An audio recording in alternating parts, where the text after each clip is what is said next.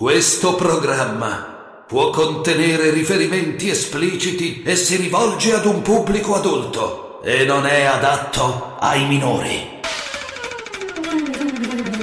La Zanzara di Giuseppe Cruciani, che non è una persona intelligente, ormai il numero di parolacce fa sì, non le sente neanche più. Se Giuseppe un giorno dicesse la parola tenerezza, rimarrebbero tutti a bocca aperte, perché al 50° stronzo va il culo, cioè, passa, esce tra un orecchio, esce dall'altro.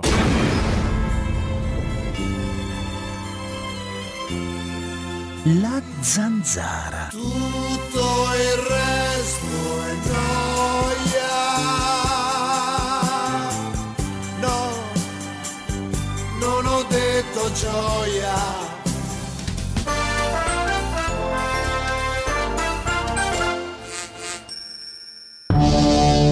Italiani, svegliatevi! Questo si chiama Longoni.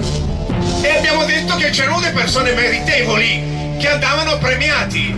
Innanzitutto il ministro della salute Roberto Speranza, al quale abbiamo attribuito il premio Lager per aver rinchiuso gli italiani, sterminando le loro aziende, consegnandogli un piccolo rotolo di filo spinato colorato di rosso del sangue delle persone che sono morte per la chiusura che lui ha imposto agli italiani. Il secondo premio è alla signora Ursula von der Leyen, premio Mengele. Una scimmietta con una siringa conficcata nel collo perché ha permesso queste vaccinazioni con contratti che sono rimasti segretati e non vuol sapere i grandi imbrogli che l'Unione Europea ha fatto in danno dei popoli europei. Siete dei cialtroni, siete dei cialtroni. Lei non fa del bene né lei né Porro. Ma io non voglio fare del bene, ma io non voglio fare del bene.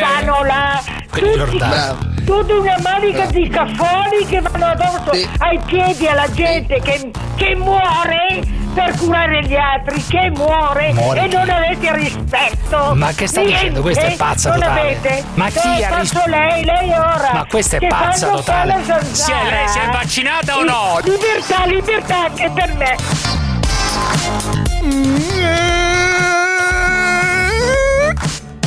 Tu dovresti essere indagato perché diffondi balle, propali puttanate, è terribile quello che fai, terribile. Cruciani, guardo La Zanzara su YouTube e una volta a settimana ti vedo condurre alzato, ma non è che lo prendi nel culo.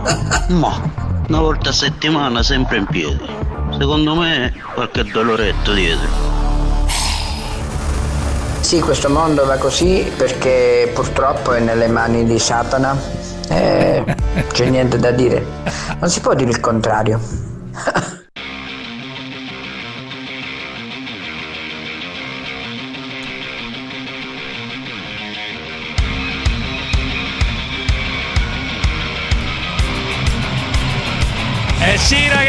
Sì ragazzi, stiamo per assistere alla grande farsa.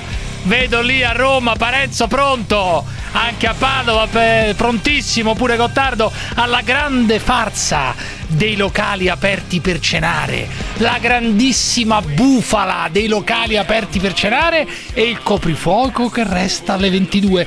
Voi immaginatevi allora che cosa potrà accadere. Uno arriva, si ingozza, primo, secondo contorno e immediatamente prende la macchina per scappare a casa, perché questi hanno litigato pure sulle 22 col conto del ristorante, si può rientrare, non si può rientrare, vieni la multa, non la multa, un ministro dice di sì, un altro ministro dice di no. Vergognatevi, è una fake news quella, questa sì, della riapertura del ristorante la sera. Non ci sarà alcun ristoratore che aprirà per poche ore, pochissimi lo faranno, dunque vergognatevi, non ci sarà nessun ristorante aperto. Fake news assoluta. Se volevate ristoranti aperti, cancellavate il coprifuoco oppure lo portavate fino a mezzanotte. In collegamento da Roma David Parenzo. Buonasera. Buonasera, buonasera e buon inizio settimana. In realtà alcune notizie buone le abbiamo. Ci trasferiamo subito a Milano, dove riaprono i cinema. Tutto esaurito a Milano. Pensate, alle 6 del mattino. Ma che sosteniamo così la cultura. Ma è uno. L'idea dove arriva? L'idea è quella di un cinema, un bel cinema, il cinema Beltrade di Milano, che ha deciso oggi di inaugurare la riapertura dei cinema alle 6 del mattino. E pensate, cari amici ascoltatori, la coda degli spettatori arrivava fino in mezzo alla strada. Una reazione straordinaria. Viva la cultura, viva il cinema. David Parenzo, Radio 24, Il Sole 24 Ore, prima Milano e poi Roma. Da Padova Alberto Gottardo. Buonasera. Caro Giuseppe, dopo mesi, finalmente, alla fine di questa diretta alle 20:50, dopo aver parlato di squirt, di mistress, chi lo sa, anche di buccache, sì, andrò a mangiarmi un hamburger da un mio carissimo amico che riapre dopo un anno. No, questo è un genio, si è fatto le verande, sveranda il ristorante, quindi siamo al chiuso, ma per la legge del DPCM in fondo siamo anche all'aperto. Sì, ma alle 10 è via, come... alle 10 nemmeno via, alle 9:30 via, alle 9:30 no, via, alle 9:40 no, via, 10, te ne fotti 10, allora, te ne fotti del coprifuoco, stai violando calma. Il coprifuoco, violi il coprifuoco tranquillamente, dopo le 10 perché? Sei fuori, violate il coprifuoco, no, ve lo dico io, fottetevene, andate a cena e fottetevene del coprifuoco, tornate alle 11. A mezzanotte l'invito che vi faccio 11, se arrivano alle 11 io sto facendo un'intervista radiofonica per il mio programma della mattina e quindi non mi possono rompere i coglioni, capito, però questo qua che non c'entra nulla, ma il 99% è privilegio tuo, ma quello c'entra, è privilegio tuo, sto dicendo, ma è l'unico che dice che vantando un privilegio, guarda che prima gaffe della giornata, è l'unico della settimana, vantando un privilegio fa la marchetta al ristoratore. Io lo trovo incredibile. Secondo me è incredibile tutto questo. Prima gaff della giornata. No, prima gaff, ma ti dico di più. Prima ma ti dico di più per farti incazzare, è lo stesso privilegio, è lo questo... stesso privilegio che ha portato me e Giuseppe Cruciani alle terme a Montegrotto. Prima gaff, seconda gaff della giornata, seconda in pochi secondi. Questo lo inviti a un matrimonio, è capace di andare dalla sposa e dire complimenti, mi sono scopata tuo marito. Pazzesco, incredibile. È proprio posso dirvi una cosa, io invito tutti gli italiani che vanno al ristorante stasera, in alcuni posti purtroppo non si potrà perché fa freddo, altra follia naturalmente questa cosa che non si può andare al chiuso, ma lasciamo perdere, abbiamo detto già 40.000 volte, alzarsi alle 22, fottersene del coprifuoco e tornare tranquillamente, perché non è che uno può andare al ristorante per forza sotto casa, no? Uno qualche volta può andare al ristorante a 20 minuti, a 40 minuti, alle 8, alle 10, e i ristoranti finito, di provincia, alle 7 e mezza, ristoranti alle 8 di provincia alle 7 e mezza, ma c'è gente che va a mangiare alle 8 e mezza, ma è una discriminazione nei confronti di alcuni ristoranti, alle 8 e mezza, una discriminazione, alle 10, va bene, vai alle 8 e mezza, ma alle 10 dovresti essere già a casa, secondo le norme, secondo le leggi che tu ami, dovresti essere a casa, no? L'hanno già spiegato, anzi, è un'indicazione. Che indicazione, ma vaffanculo, va. Intanto il fascista Polegato sbrocca perché gli sono arrivati €200 da pagare di gas. Senti. Oh, ci risiamo.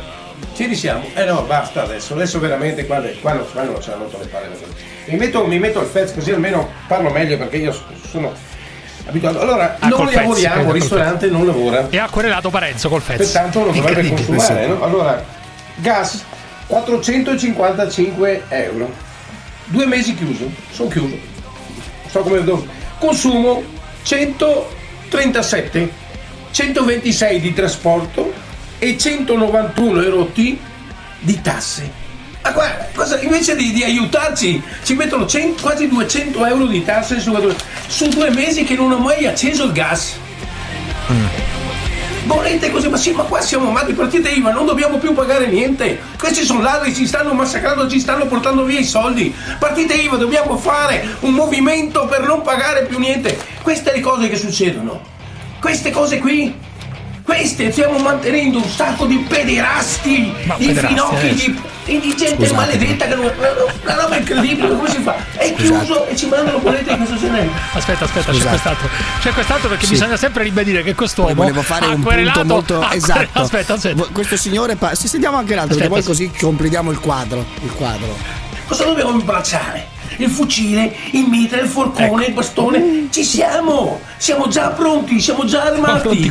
Stiamo arrivando. Perfetto. Aspetta che scrivo. Poi dopo volevo fare un saluto domani il 25 aprile. Liberazione di che cosa?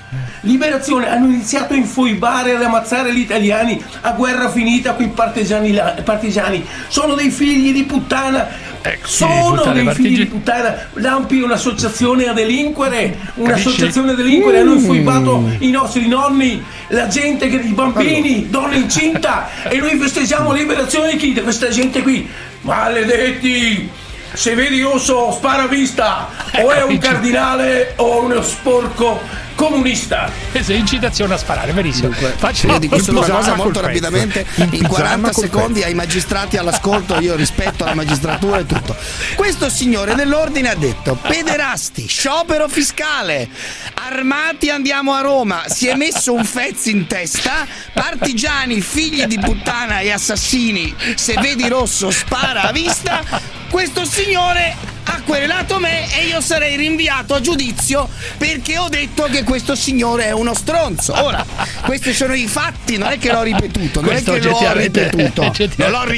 sono i fatti. Quest'uomo è libero, libero di dire armati, scendiamo a Roma, marcia su Roma, gli ampi dei ampi criminali, pederasti, sciopero fiscale, maledetti. Questo niente. E io sono rinviato a giudizio. No, io ho fiducia della magistratura, per carità, non qualche dico qualche domanda sarà. Piccolissimo, infinitesimale dubbio, piccolissimo. La Zanzara.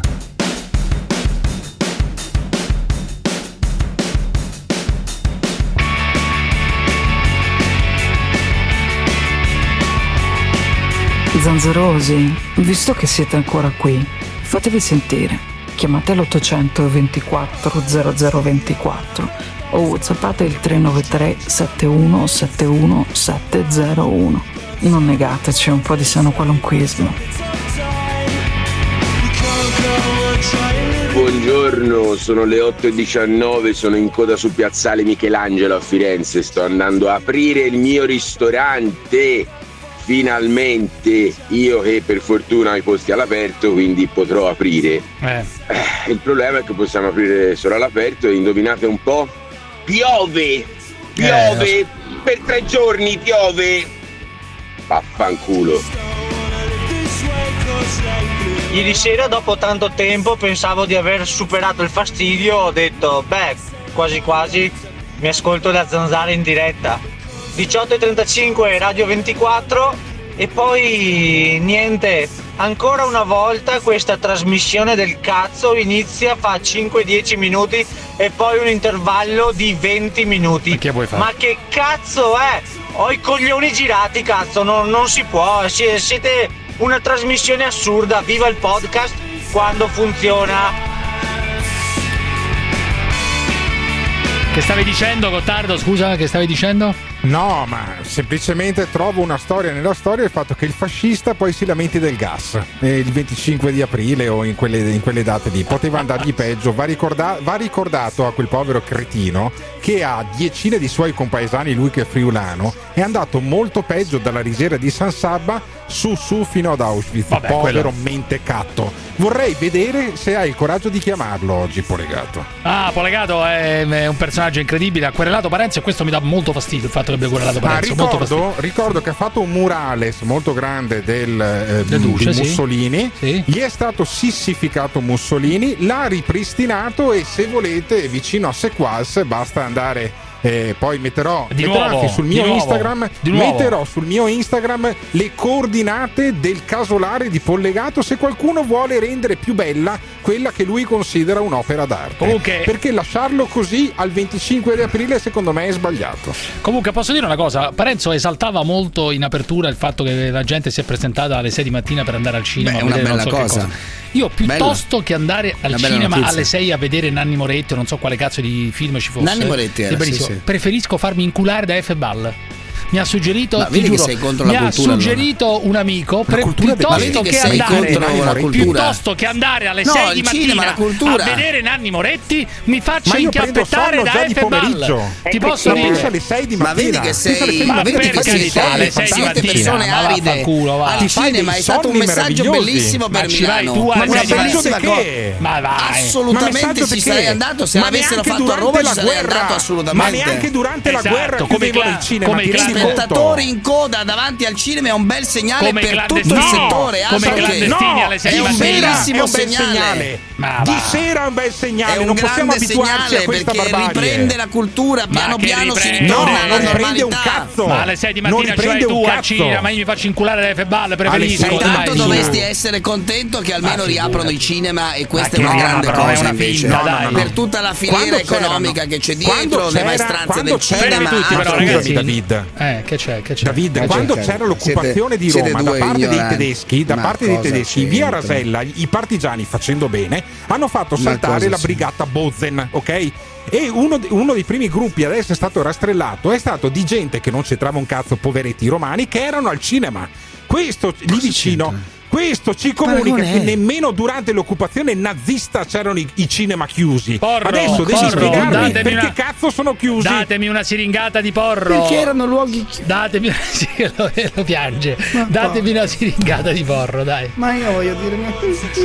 Adesso, francamente, io con tutto il rispetto nei confronti degli anziani, ma abbiamo chiuso tutto il mondo, giustamente, per evitare che gli anziani crepassero, perché loro sono i più fragili. L'85% dei morti hanno sopra i 70 anni, ma adesso non mi dite, visto che finalmente hanno iniziato a vaccinare gli anziani, come quei cretini non avevano capito fino a poco tempo fa, adesso gli anziani sono gli unici, giustamente, che possono essere liberi di uscire e fare quello che cavolo gli pare, come meritano di fare e come è giusto che facciano tutti gli italiani.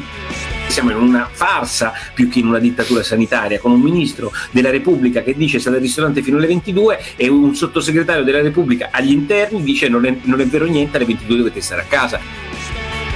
Noi questa cosa la racconteremo fra 10 anni e non ci crederanno i nostri figli quando tu gli dirai questa roba qua, che c'era il coprifuoco, che c'era un ministro che diceva il coprifuoco alle 10 devi stare qui, l'altro alle 10 da un'altra parte, e la polizia che stava in mezzo, la psicopolizia, dove sei stato, quanto sei stato, quanto paghi. Io la trovo una roba incredibile. Poi si può mangiare, gli dovremo spiegare ai nostri figli, dentro un ristorante non si può, ma fuori non si può, il caffè non lo puoi prendere al banco del ristoratore, mentre nel frattempo che cosa succede? Si aprono i cinema. Ma come, non posso prendere il caffè ma si apre il cinema? È tutto così, è tutta una decisione politica. Segnalo che Salvini ha iniziato una raccolta firme contro il coprifuoco mentre era al governo, però. Raccolta firme contro il coprifuoco mentre il governo ministri, di cui fa parte, approva ministri, il coprifuoco. Contro i suoi ministri, e lui non dice niente, e lui non dice nulla. L'ho detto. Durante la pubblicità lo hai detto. Francesco da Latina, vai. Sì, Francesco, mi senti? A posto. Vai, dimmi. Sì, Volevo dire che riguardo gli interventi di Salvini, la mancanza di adesione alle decisioni del resto del Consiglio dei Ministri, volevo dire che è facile sposare le campagne apertiste, così come fai anche te, no? Ma che facile, però, che cosa? Io una vita che dico queste cose qua, è una vita da qualche mese che dico queste cose qua, così che facile. Sono temi popolari, ovviamente, molto popolare. Allo stesso tempo, però, che vuoi stare rinchiuso in casa ancora come un sorcio mentre non c'è? Vuoi stare rinchiuso in casa come un sorcio? Che vuoi fare? Il Lazio è la regione, tu chiami da Roma, il Lazio è la regione che ha avuto 100 giorni di aperture di giallo dall'inizio delle zone colorate. Eppure non risulta che, nonostante questi 100 giorni di giallo, dunque con ristoranti aperti anche al chiuso, non risultano stragi e contagi superiori nel Lazio. Pur essendo, come no, ristoranti non si mangiava al chiuso. Ma che cazzo dici non si mangiava al chiuso? Nel Lazio, ma che dici? Non si mangiava chiuso nel Lazio? Dentro i locali, nelle zone gialle si mangiava dentro. Ti segnalo, si mangiava dentro. Molte volte ho pranzato molte volte. Dimmi che vuoi, dimmi. Io ho pranzato all'aperto. Però bisogna avere, voglio dire, ci sono anche esempi un po' tipo la Sardegna, che è stata. Vabbè, non c'è un cazzo da dire. Stefano da Roma, dai. Dimmi, Stefano. Ciao Giuseppe. Dimmi. Senti, non c'è un cazzo da fare. Tu sei un grande, però dividi questa trasmissione con un pagliaccio. Parenzo, perché sei uno, ma che vuoi che sia? Allora sei uno dei pochi. Buonasera e benvenuto. Buonasera a lei. Però grazie per aver chiamato. No, ti spiego subito, sei uno dei pochissimi che nonostante che prendi lo stipendio a fine mese, beh, sì, certo, bello, regolare, preciso, puntuale, a 27 sì.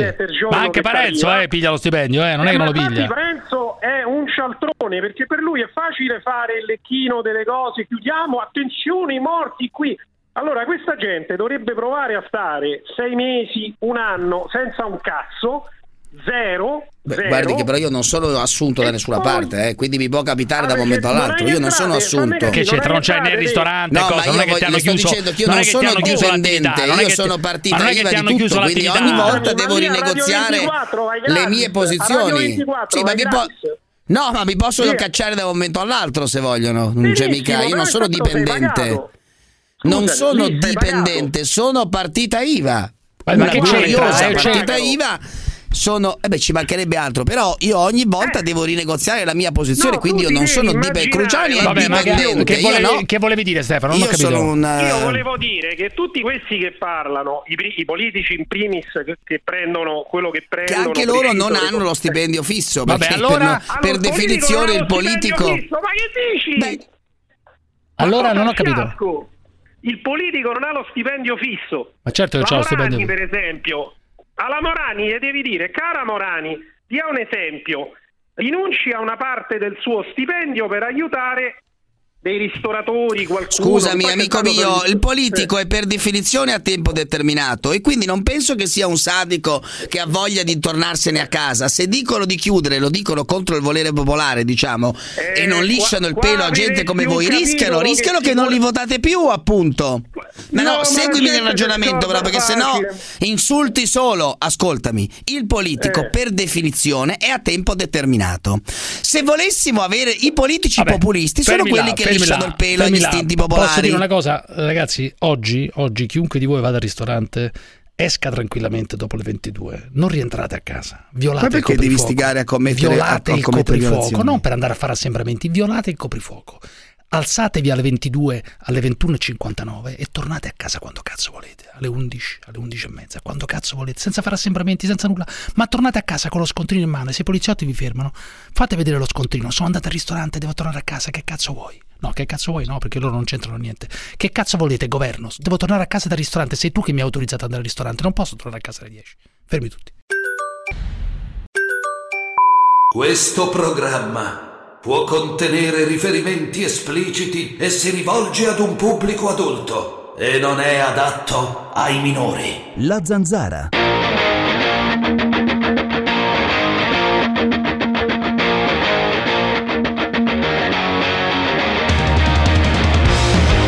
Qua giù, se volete parlare al telefono con la Zanzara da fa l'800 24 0024, oppure se volete mandare i messaggi Coppa WhatsApp 393 71 71 701. C'è il traffico in autostrada, si crea perché questi stronzi di camionisti di merda si sorpassano chi a 90 e chi a 91. Allora andate a fare in culo, dovete fare 12 ore di cazzo di macchina, di camion. Fatene 12 ore e 4 minuti, che cazzo vi cambia, ci dovete rompere i coglioni a noi, andate a fare in culo! Oh, allora Gottardo, ottimo, allora oggi per festeggiare la riapertura dei locali e quindi il fatto che io ricomincio a lavorare con queste regole di merda da poveri somari stronzi decerebrati che sono state previste da questi imbecilli del governo, Parenzo sarà sicuramente adatto con me, invece di festeggiare facendomi una cannetta festeggerò scolandomi una bottiglia di Jack Daniels. Ah, allora sì che è da paura, vero Gottardo? Tanto quella mi fa bene, ma vaffanculo va! Questo weekend ero a lavorare ad un evento di importanza nazionale in Italia, lo sto a specificare, e sono finito a fare un aperitivo con un dirigente di Goldman Sachs, un CEO di Goldman Sachs in un paese che non posso specificare, estero, un importante trader di Singapore nel mondo del petrolio e un importante dirigente di una marca automobilistica tedesca.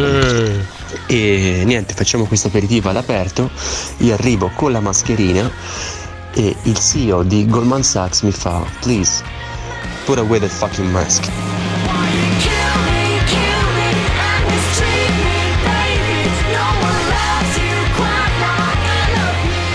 Però David, ti voglio far ascoltare un personaggio che hai conosciuto tanto tempo fa e che è fruttariano. Sai cosa significa fruttariano? Sai cosa significa? Qui c'ho altri problemi poi. Sì, lo so, qui c'ho altri problemi poi. Che problemi c'hai? Non ho capito. Che problemi c'hai? C'ho un altro problema. Che problema hai? Ti vedo con la mascherina. Che cazzo ti sei messo la mascherina? Sì, c'ho un piombo qua. C'ho l'autore di uno dei più grandi libri mai scritti prima. Storie vere di un mondo immaginario. Dario Vergassola. Una marchetta orribile. Ma che cos'è? Scusa, Dario, ma ti sei sottoposto a questa marchetta? Non ho capito. Ma no, sei... ma ha voluto 70 euro no, nostro amico. Ma non è incredibile. Io dico il titolo. Ma non è vero. Ma te l'ho dati prima, mi hai detto anche. Cioè, hai preso 70 euro da Vergassola per citare il titolo del libro. Ma perché sei così? Ma ti ho portato a cena ieri e ti vuoi 70 euro. Ma non è vero. Scusami, Dario, io voglio dirti una cosa. Tu per quanti soldi ti faresti calpestare i coglioni da una mistress? Spiegami. Allora, diciamo la verità. Se c'ha una buona. Parli con uno di. Con uno molto tirchio, perché è ligure. Non è vero. Cioè, diciamo la verità, deve averci una buona mira sta ragazza, perché hai le palline molto. Non sei molto dotato tu, non sei molto dotato. Quando mi sono spogliato nudo, lei mi ha guardato e mi ha detto cos'è una caccia al tesoro, quindi sei come. Sì, però ma poi si vede in faccia in realtà che sei un mini dotato, però comunque non te l'ho mai voluto dire. Sai quelle cose, visto che siamo alla Zanzara, chiedi la tua sorella, sai quelle cose che si dicono, no? Un'altra domanda ti voglio fare, caro Vergassola, ma tu per caso non è che ti sei vaccinato? Storie vere di un mondo immaginario. Hai la tua età? No, adesso siamo a 90 euro, dimmi. Hai la tua età, ti sei vaccinato o no? Sì. Allora, stai a sentire, io ho fatto una battaglia incredibile perché mio papà non lo vaccinavano, ho 88 anni, stomizzato, operato, tumore eccetera, e non lo vaccinavano mai, ho fatto un po' di cagnara. Ma dove? In Liguria? In Liguria, perché hanno vabbè, alla fine l'hanno vaccinato. L'hanno vaccinato dopo i piastrellisti, i parchettisti, i cosi, le guardie giurate, le guardie svizzere, le guardie forestali, cioè, capito? Tutta giudici, ma tu i presidenti di regione. A 64, io ne faccio 64 a maggio. E con l'online fanno 60-65 adesso. Dunque? Da noi. E a noi mi sono preparato, bello tranquillo, sono andato. Dunque non sei un Novax. No, io sono un Sivax. Un Sivax, cioè tu ti vaccini senza problemi, ti vaccini senza nessuna preoccupazione di quello che ti può succedere. Anche contro il colesterolo, per se mangio la matriciana, qualsiasi cosa, cioè, basta che mi dicono che mi vaccinano. Basta che ti danno un vaccino, basta che c'è un vaccino contro qualcosa per eliminare qualche cosa, tu sei d'accordo. Io vado. Credi nella scienza ciecamente. Chiuso. Anche perché se avessero fatto arrivederci. No, però se avessero fatto invece che la siringa, il Vicks Vaporub era meglio. Io sono anche ipocondriaco, c'ho l'ansia. Però se ho fatto male, lo dico. C'è l'ansia della siringa. Sì, se spalmassero tutto. Storie vere di un mondo immaginario. Ma questo è scemo. Il fruttariano è Max Gaetano, il mitologico Max Gaetano, Rockefeller. Senti che cosa dice Parenzo, senti Rockefeller che questo è buono, senti Rockefeller. Come vedremo Rockefeller, la fondazione Rockefeller che è nel Bilderberg e che è in America molto potente, è quella che ha fermato i medici igienisti americani che guarivano dalle malattie, come diceva Ippocrate, attraverso l'alimentazione. Ma poi, come vedremo, Big Pharma, creata da Rockefeller, ha seppellito questi medici igienisti americani che da 200 anni che dicono che bisogna mangiare vegetale. La Trilateral vuole ridurre la popolazione mondiale. La Trilateral. Vai. Gli studi della Trilateral dicono dagli anni 70 a oggi che il loro obiettivo è ridurre la democraticità dei paesi occidentali, perché secondo loro c'è un eccesso di democrazia che porta a un eccesso di burocrazia che porta a impedire i loro piani, che poi sono un nuovo ordine mondiale. Israele è il popolo più sano del mondo perché è vegano. Senti questa pure su Israele. Ma non è vero? Ma com'è vero? Ma cosa sono vegano? Ma non è vegano. Avevo detto che in Israele era il popolo più sano al mondo, avendo il 6% di popolazione vegana, con un tasso di crescita annuo dell'1%, una cosa incredibile. Nessun vegano ha visto la terapia intensiva, questo è forte. Nessun vegano ha visto la terapia. Ma come cazzo fa a sapere che roba incredibile, guarda, senti. Solo banane. Dicono che gli italiani sono tanti vegani, perché c'è 1,5 milioni di vegani. Tra l'altro nessun vegano italiano ha mai visto una terapia intensiva, perché la comunità vegana. Io sono vegano. Lo so, infatti stavo aspettando che lo dicessi tu. Ma come cazzo fai a dire che nessun vegano ha visto la terapia intensiva? Ma non è che il veganesimo ti protegge dal virus? Ma che è sta puttanata di Max Gaetano? Una roba pazzesca. C'hanno le fette di kiwi davanti agli occhi perché non vedono per quello. Francesco da Bologna, vai Francesco, dimmi. Comunque io non mangio carne. Cruciani, dimmi. La puoi anche smettere di parlarci di troiate, di bucacche, di orge, di gangbang. No, per adesso non abbiamo parlato, però se vuoi inauguro, se vuoi inizio, no, se vuoi inizio senza problemi. Dico, a farci il lavaggio del cervello con queste cose. Francesco, innanzitutto devi mettere bene il telefono. No, devi togliere l'auricolare, il viva voce, tutte. E allora stai in un posto dove non si sente un cazzo. Dai. No, c'ho 4 tacche, avete voi uno studio di merda. Dai, questo è possibile, questo è possibile. Dimmi. Dico, la puoi smettere di raccontarci queste puttanate, perché tanto sei ipocrita e sei anche vigliacco, e ti spiego perché. Non ho capito, ipocrita, scusa, cosa c'entra raccontare le turpitudini sessuali, cosiddette turpitudini italiani con l'essere ipocriti, scusa. Alla prima aspirante troietta che dopo una gangbang il giorno dopo si è pentita. Ma chi sarebbe? Chi sarebbe? Scusa, non ho capito. Parlo della tizia di Grillo. Della, ma come cazzo ti permetti? Ma che sei? È arrivato il testimone. Ma tu sei pazzo totale. Cioè ti faccio querelare dalla famiglia. Hai detto aspirante troietta partecipante a una gang bang. Ti devi vergognare. Vergognati.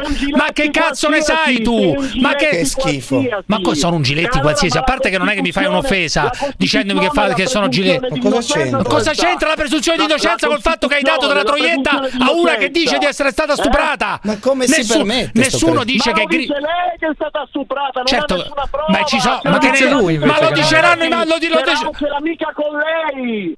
Scusa, amico mio, io ti vorrei fare riascoltare quello che hai detto prima. Ma chiudilo. No, io non chiudo un cazzo, ma ti pare che chiudo questo? Chiudilo, non chiudo nulla. Ma chiudilo. Io non sto difendendo. Ma chi? Chi sta difendendo chi? Chiudi sto criminale. Aspetta, fermi tutti. Questo signore qua ha chiamato dicendo che la presunta vittima, perché io parlo sempre di presunta vittima di una violenza sessuale, sempre. Ma quando mai ho detto che c'è una sentenza passata e giudicata? E allora che l'hai definita troietta, testa di cazzo? L'hai definita troietta partecipante a una gangbang? Che cazzo dici? Ho detto aspirare perché c'è qualche altro che invece racconta un'altra storia, quindi o fai il Giletti e racconti solo quello che ti conviene. Senti, amico mio, allora serio, tu ti sei qualificato, lascia perdere serio, i giornalisti seri e i giornalisti non seri. Tu ti sei qualificato per quello che hai detto all'inizio. Chiaro, ti sei qualificato. Certo, ma che fai l'avvocato di Grillo poi? Ma chi sei l'avvocato di Grillo? Ma a te non ti è mai successo che un giorno dopo, una settimana dopo, francamente non mi è mai successo. Francamente non mi è mai successo che qualcuna si sia svegliata il giorno dopo ed è andata dalla polizia per dire che l'ho stuprata. Francamente non è mai successo, per fortuna non è mai successo. Anche a me qui al mio ospite è successa un'altra cosa. Non è vero. Un sacco di gente che è successa quella roba lì. Ma non è vero che è capitata un sacco di gente. Non è vero. Stai attento a non dire niente perché hai paura delle femministe. Che hanno fatto. Ma cosa c'entra? Questo è pazzo totale. Scusami, amico mio. Io però tu stai sviando, stai parlando di femministe, stai parlando di altre cose. Tu all'inizio hai detto che c'è un'aspirante troietta partecipante a una gangbang. Questo hai detto. A proposito, ma il video, ma l'hai visto tu sto cazzo di video? Lo hai visto sto video? Schifoso. Ma vai a fare in culo. Schifoso. Ma un poverino. Ciao Francesco, vai a fare in culo, vai. Però mettersi qua a mangiare tutti a fare pure bene. Fabrizio da Bologna. Sono un superstite a Bologna. Di che cosa? Covid. Che vuol dire superstite? No, nel senso, scusate, no. Che hai fatto il Covid? No, che hai fatto? No, non ho preso il Covid. Qui abbiamo tutti preso il Covid sia economicamente che socialmente. Che fai tu, il ristoratore? Che fai? Io sono un commerciante, però sono solidale con i ristoratori che non possono lavorare. Commerciante significa che sei stato aperto. Quanti giorni sei stato aperto in media? Io mi ritengo molto fortunato, sono chiuso quei 3-4 mesi. Tutto.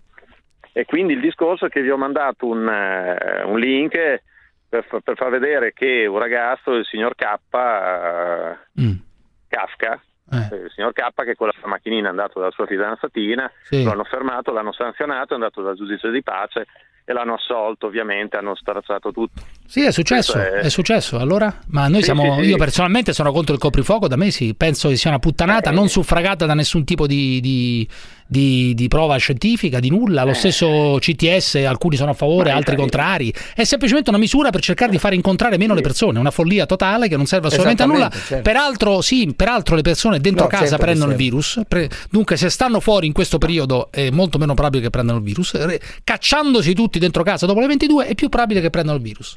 Io vi ho fatto l'esempio prima del Lazio, ragazzi. Quindi uno dovrebbe dormire 100 fuori, giorni. Uno stare fuori all'aperto, in teoria se stai fuori all'aperto non ti succede un cazzo. A dormire in tenda fuori. Ma non lo so, ma può darsi. Meglio in tenda che a casa, ma comunque il problema non è questo. Il Lazio ha avuto 100 giorni in giallo. Ripeto, 100 giorni in giallo. Se ne è vantato anche Zingaretti. Non mi pare che con 100 giorni in giallo e dunque con molti ristoranti aperti al chiuso, perché erano aperti al chiuso in giallo, non mi pare che ci sia una moria in giro di gente, come si diceva Totò, la moria delle vacche, no, la moria di persone, non mi pare che il Lazio sia al top dei contagi, tutt'altro.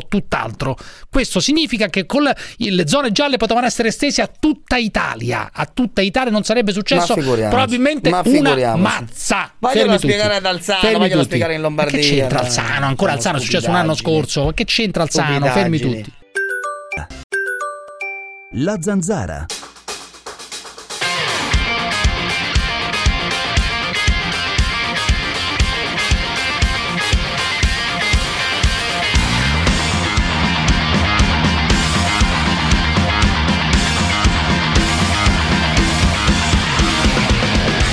Esempio di catcalling che fa solo piacere. Sto andando verso l'ospedale, è tardi, pausa pranzo e niente, mi prendo un gelato da passeggio di quelli artigianali e vado verso l'ospedale. Giro l'angolo, c'è il semaforo, mi sto mangiando questo gelato e vedo uno da una macchina che mi guarda, una faccia, e mi stavo mangiando il mio gelato. Niente, mi ha guardato, mi ha battuto le mani, ho continuato per la mia strada, ma indubbiamente mi ha fatto piacere, ecco. Ciao. Giuseppe, ho un pensiero che mi affligge da molto tempo. Qual è? Ti ho guardato bene nelle trasmissioni, sui social e persino su YouTube, guardando il live della Zanzara. Allora? Ma come cazzo fai a farti bidet se porti tutti quegli anelli? Cioè, come fai a pulirti il buco del culo con tutti quegli anelli ai dito? Boh, gattes. Allora, questo è un tema molto interessante. Effettivamente qualche volta mi capita di dimenticare gli anelli e gratto il buco del culo e mi provoco anche delle ferite. E ti piace di più? Oh, no, mi piace di più, no, direi di no. Non perché più andato, per mi provoco, non se ne va più, mi provoco delle ferite, lasciano contuse in alcune zone, cioè, capito? Io comunque meglio di qua dove sto. Chiama la gente, li mandano a fanculo, vi salutate. Esatto, è meraviglioso. Sì, esatto. È meraviglioso. Ma è come andare al cinema. Lui dice lui dice io voglio stare qua perché ogni tanto mando a fanculo qualcuno. Che meraviglia. Comunque sono queste sono storie vere di un mondo Giù.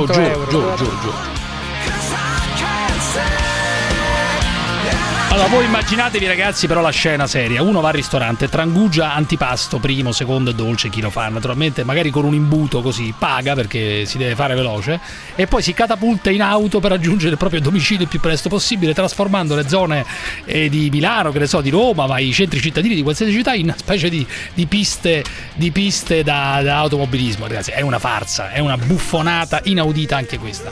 Se tu fai i ristoranti aperti fino alle 22 devi permettere alla gente di tornare fino a mezzanotte senza rompere i coglioni, cioè spostare il coprifuoco fino a mezzanotte oppure eliminarlo, come dico io.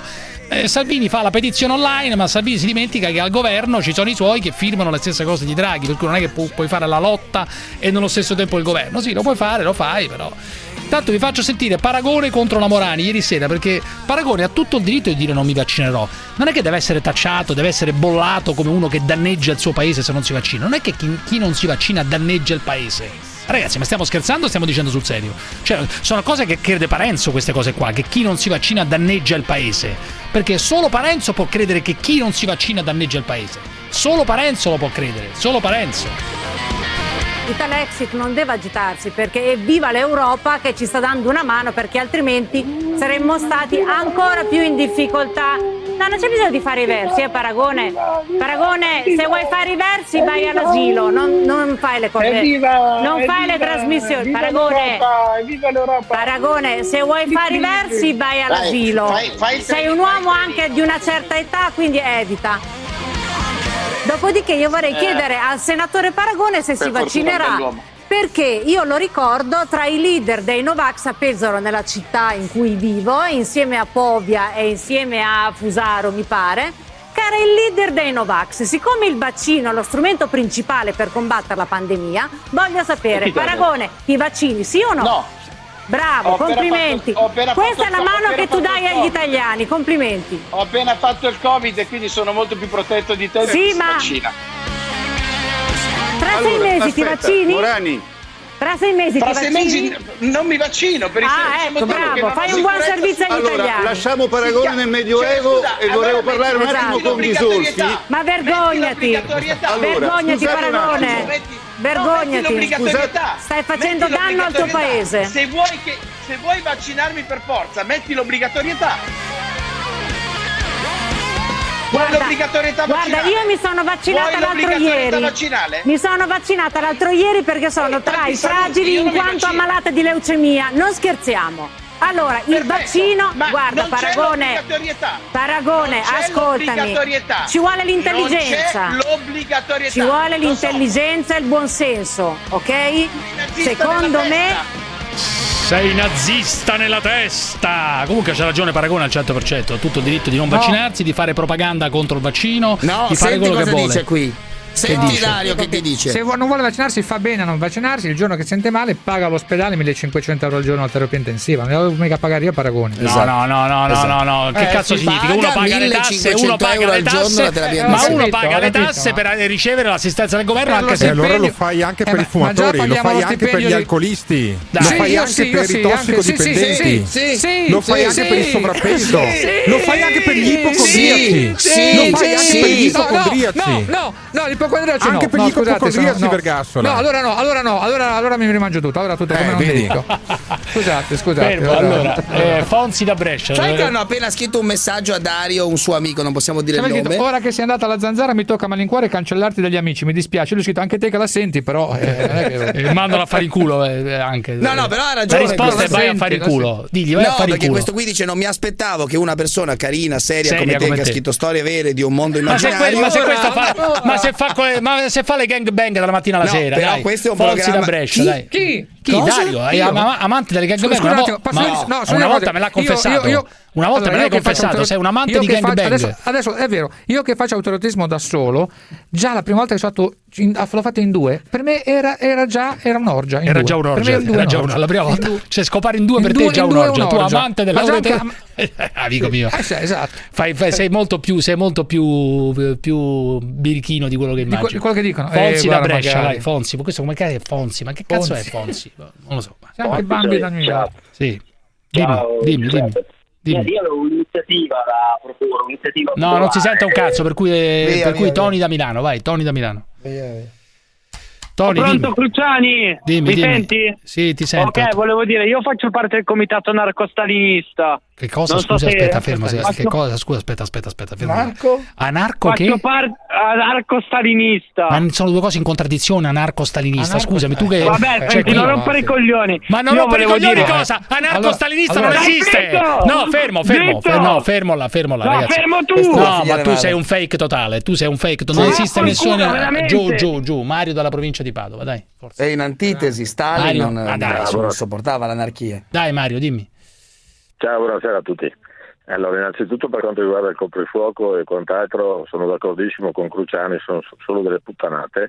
Stiamo cercando di isolarci mentalmente e fisicamente, sono le prove generali del mondo che verrà. No, aspetta, questo è interessante. Verità. Che cosa sono le prove generali del mondo che verrà? Cioè, stanno facendo delle prove per isolarci mentalmente? Per isolarci mentalmente e fisicamente. Gli studenti staranno a casa davanti al computer, gli operai fra 15 anni non avranno più bisogno di manodopera perché lavoreranno le macchine e i robot. Questo anche prima però del Covid. Senta, a lei hanno isolato il cervello, quindi le hanno già isolato il cervello da come ragiona. Vabbè. È il tuo perché rapporto. L'isolamento è già avvenuto, ce l'hanno staccato il cervello dalla lingua e la lingua si muove da sola, cioè io lo capisco questa cosa. Prima di tutto, se non ce l'hai stai a casa tua che hai il microfono in mano. Allora fermo tutti, io voglio capire una cosa da questa signora che mi sembra che si chiami Mario, no? Giusto, perché mi è scomparso il nome, al posto del nome c'è scritto Anonymous qua in questi fantastici schermi, c'è scritto Anonymous, tutto Anonymous. Io mi chiamo Mario e chiamo da Cittadella in provincia di Padova. Benissimo, allora c'è un piano. Città murata, hanno costruito le mura i padovani per tenere dentro quelli come lei, non per difendere la città ma per difendersi da quelli come lei. Queste sono note storiche che non ci interessano, però Mario sono frasi retoriche che non vanno da nessuna parte. Però Mario lei è completamente ubriaco, tra le altre cose hanno riaperto i bar. Quante ombre ha bevuto questa sera Mario da Cittadella? Tu cerchi di farti meno siringhe, ascoltami. Bene, ma lei no, a parte che io sono contro le droghe, ma lei non è contro l'alcol, vero? Non è contro l'alcol, Mario, lei è completamente fradicio totale, no? Allora fermo, non arrivare ad andare a cagare subito così per la gioia di Vergassola. Io non bevo e non fumo. Che meraviglia. Pensi se bevesse, è già ubriaco da sobrio. Allora però Mario, scusa, torniamo al punto della questione che sta a cuore anche a Vergassola, che mi sembra molto interessata a questa cosa qua. Allora, la questione è molto semplice. Cioè tu dici che c'è dietro un progetto per isolarci mentalmente, per non farci vivere, per non farci campare insieme agli altri, giusto Mario? Non c'è. Chi sono? 2000 Chi sono i capi? Ma 2000 anni di paura? La paura tiene isolata la gente, la paura tiene d'accordo, gente. Ma chi è dietro? La mascherina, quando vedi uno che va in macchina da solo con la mascherina addosso, dopo un anno e mezzo che spaventano la gente, questa è la risposta. Ma chi c'è dietro? Ma al di là di questo, ma un cazzo di nessuno c'è dietro. Come si fa, ragazzi? Io voglio venire a vivere qua. Mario, scusami un attimo, io voglio capire perché dovrebbero isolarci mentalmente, qual è il piano? Chi è che lo stratega del piano? E questo è il punto fondamentale da capire. Rimane il fatto che non vogliono più che la gente si parli, perché ci isolano in casa di sera? Perché se abbiamo capito che fuori si sta meglio, ma chi c'è? Bill Gates? C'entra qualcosa secondo te? Non lo so se c'è Bill Gates, tanto ce ne sentono di tutti i colori. Guarda, io vedo la gente spaventata, la gente è spaventata da tutti e da tutto. Vabbè, ciao Mario, che si sente persino sentire sta gente. Vabbè. Si sente persino che l'uomo è andato sulla Luna e che la Terra è rotonda, Mario. Pensi, la Terra è rotonda, che robe inventate, eh? La tua testa è quadrata invece. Ciao Mario, ciao. Andava detto a Mario che lui sta parlando con...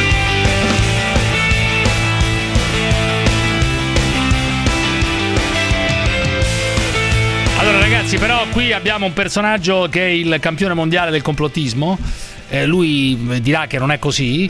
È un fruttariano che io conosco da un sacco di tempo. Non so se sia ancora fruttariano, cioè se si ciba di sola frutta, che poi frutta non vuol dire solo la frutta, la frutta quella che conosciamo noi, quella che intendiamo come frutta, perché ci sono diverse cose che noi pensiamo che non sia frutta e invece è frutta. L'insalata. No, l'insalata non credo che sia frutta, considerata frutta. No. Non credo. Max Gaetano, eccoci qui, caro Max, come stai? Ciao ragazzi, io bene. Sì, 100% fruttariano adesso da un anno, perché sai, ogni tanto mangiavo anche l'insalata, adesso neanche l'insalata. Anche l'insalata, non ho capito, ma fruttariano che cazzo mangi? Come per esempio, fammi una tua dieta quotidiana. Colazione mele rosse, pranzo col melone, frutta dolce, ovviamente no frutta acida, quindi no agrumi, no frutta col PH1, quindi no agrumi, secchivi. La sera una bella insalatona senza foglie ma fatta con pomodoro, a cui tolgo i semi perché la mucillagine intorno ai semi è acida, ma il pomodoro è alcalino. Cetrioli,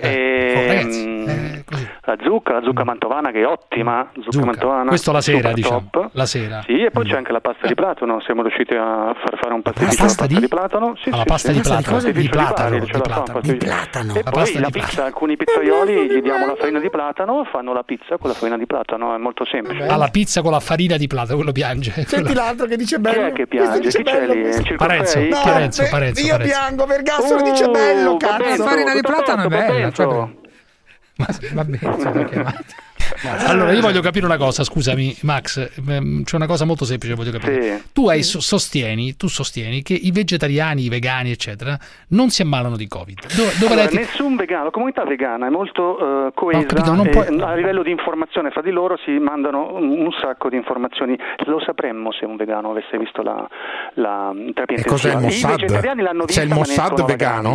Ma no, questa è una strozzata, però ci sono un sacco di vegani che saranno finiti in terapia intensiva, amico mio. Non è possibile, dimmi i nomi, non lo so, ma non è che ci sono i nomi. Non sono bollati come gli ebrei durante la seconda guerra mondiale. Non sono bollati. Le do un'informazione, amico fruttariano, in terapia intensiva se sei pronato con l'ossigeno, l'ultimo pensiero che hai è mandare un messaggio ai fruttariani, sai, tendi a cercare di salvarti la pelle. Il cognome di qualche vegano che è stato in terapia intensiva. Ma ci sarà, ma porca puttana. 1,5 milioni è un numero enorme. Tu pensi che cosa? Innanzitutto, secondo te il Covid non esiste, diciamolo tutta la verità. No, come non esiste? È un'influenza che, anzi, i veri negazionisti sono quelli che negano che esista dall'estate del 2019. Le università italiane e tutto il mondo. Ma tu pensi che esista dall'estate del 2019? Hanno certificato che esiste dall'estate del 2019, quindi mi devono spiegare perché. Ma è una semplice influenza, però. È una semplice influenza. È una influenza che quando tu alzi il cortisolo, l'ormone dello stress, finisci in terapia intensiva. L'ormone dello stress, il cortisolo è stato alzato a marzo. E chi l'ha alzato?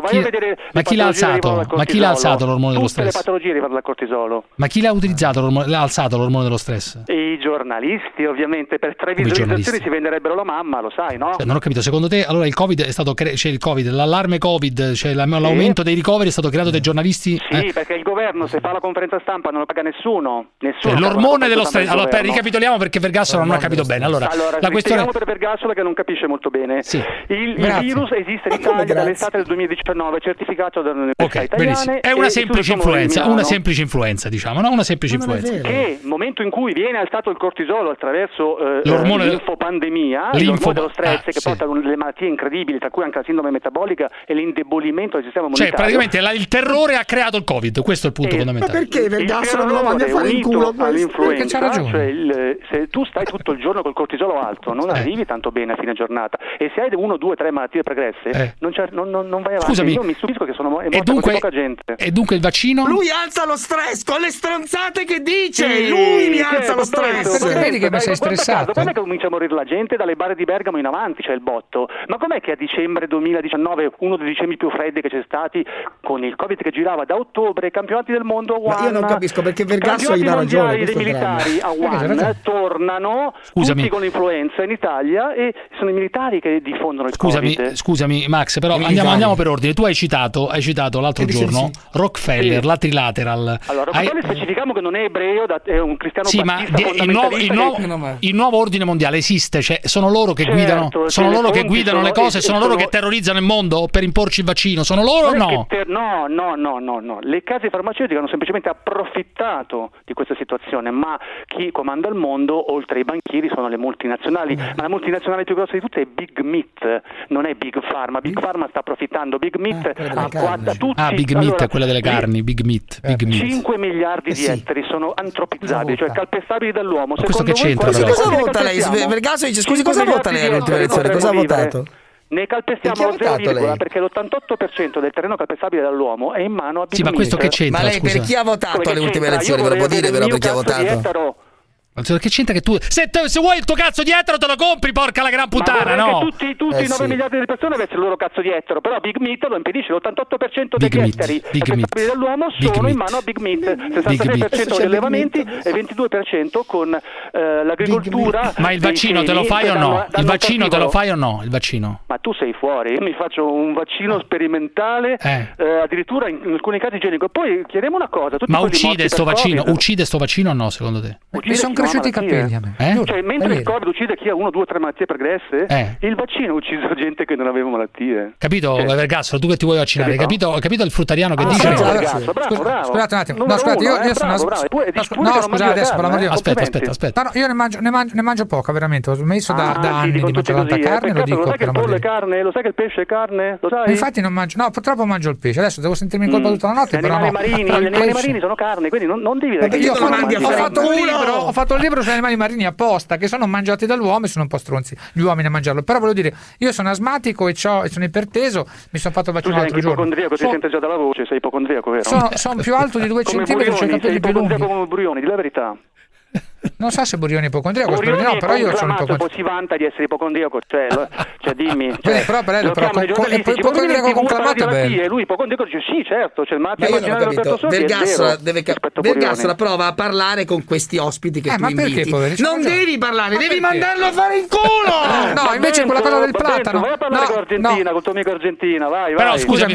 No, fermi tutti. Quella cosa del platano è bella invece. Fammi tornare a parlare con Max Gaetano. La situazione è molto semplice. Allora, tu sostieni che i vaccini uccidono, nella sostanza. Sì. I vaccini fanno una patologia, gente che non ha patologia, tu li fai, non solo uccidono, ma creano una mutazione, perché come una mutazione. Parenzo, una mutazione, intervieni tu, ti prego. In serio, comunque al primo anno di virologia ti dicono che se tu vaccini durante una pandemia è ovvio che reagisce il virus. Poi c'è l'ultima bomba, ragazzi, l'ultima bomba di Max Gaetano è questa. Hitler è stato creato dagli americani. Questo è stupendo. È una creazione degli americani, ma questo lo dice la storia, La IG Farben, gli attivisti della IG Farben, sotto il culo c'è scritto Disney. Avete messo un artista della IG Farben, chi è gli attivisti della IG Farben? I Rockefeller, i Bush, la banca centrale, il capo della banca centrale americana. Che c'entra con Hitler, scusami?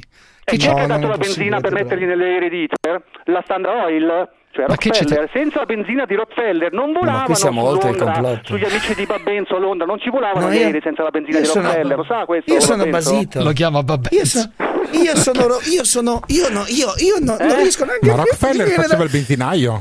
Rockefeller, sa scusi. Che il 6% della sua popolazione, dei suoi amici ebrei sono vegani, la popolazione più sana al mondo, non lo sa questo, ma dove cazzo vive? Il 15% degli israeliani sono vegetariani, dove cazzo vive Babbenzo? No. Sono vegetariani ma non sono stronzi come te che dicono che Hitler è un'invenzione degli americani e quello ride. Porca puttana! Tu neghi che Rockefeller finanziava Hitler? Neghi questo? Lo neghi? La IG Farben, chi è la IG Farben, Lorenzo? La IG Farben, la Bayer, la IG Farben ha vinto la guerra perché nel processo di Norimberga i dirigenti IG Farben. La cosa è più incredibile, però scusa, aspetta un attimo. Torniamo a Vergassola ride, non si incazza. Giù ragazzi, giù tutti. Torniamo al 2021. Allora, la cosa fondamentale è che tu dici voglio avere un ettaro di terra. Ora uno se vuole avere un ettaro di terra. Tutti devono avere un ettaro di terra. Ma perché porca la gran puttana? Perché tutti devono avere un ettaro di terra? Spiegami. Tutti devono poter vivere la vita. Qualcuno se l'è fumato un ettaro, però. Cioè, se vogliono stare in un cazzo di palazzo ci stanno, ma devono avere la possibilità di stare in un loro ettaro. Perché le case Big Meat deve avere l'88% delle terre accettabili dall'uomo? Perché? Me lo spieghi? Big Meat per fare la carne, amico mio. C'è ragione su questo. Ma amico, guardi che Cruciani ha molti ettari di terra in Umbria. Io pure ho molti ettari. Cruciani è ricchissimo, per cui... 200.000 euro l'anno. No, anche di più. Mi stai offendendo. Quelli dichiarati. Molti di più. Con la pubblicità che mi stai offendendo. Non si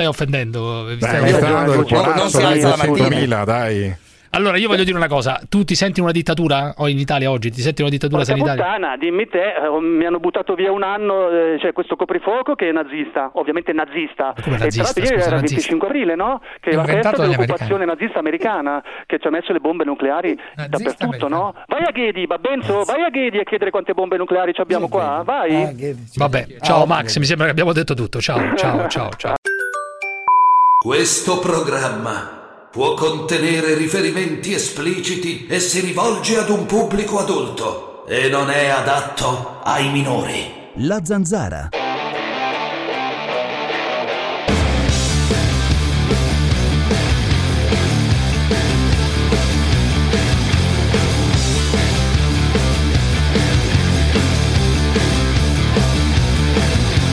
Voi non potete capire cosa è stato ieri a Bologna in via del Pratello.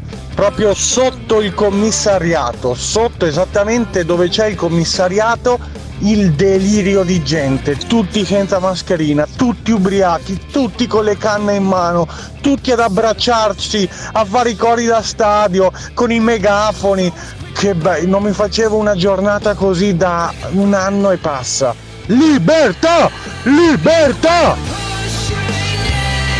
Caro Parenzo, sei l'alteratore della realtà. Di qualunque argomento si parli, sempre la racconti alla tua maniera, distorcendo la realtà.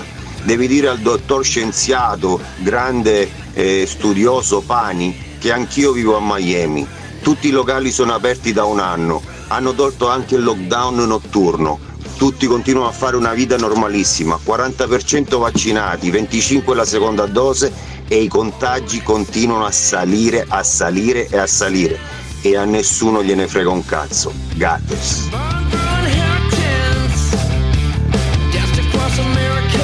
Allora ragazzi, adesso riattacchiamo con gli ascoltatori. Prima voglio farvi ascoltare che cosa ha detto alla Camera oggi una signora di Fratelli d'Italia. Mario Draghi. No, che Draghi, che cazzo me ne frega di Draghi. Luca Selli, una di Fratelli d'Italia, che ha accostato il 25 aprile e le chiusure.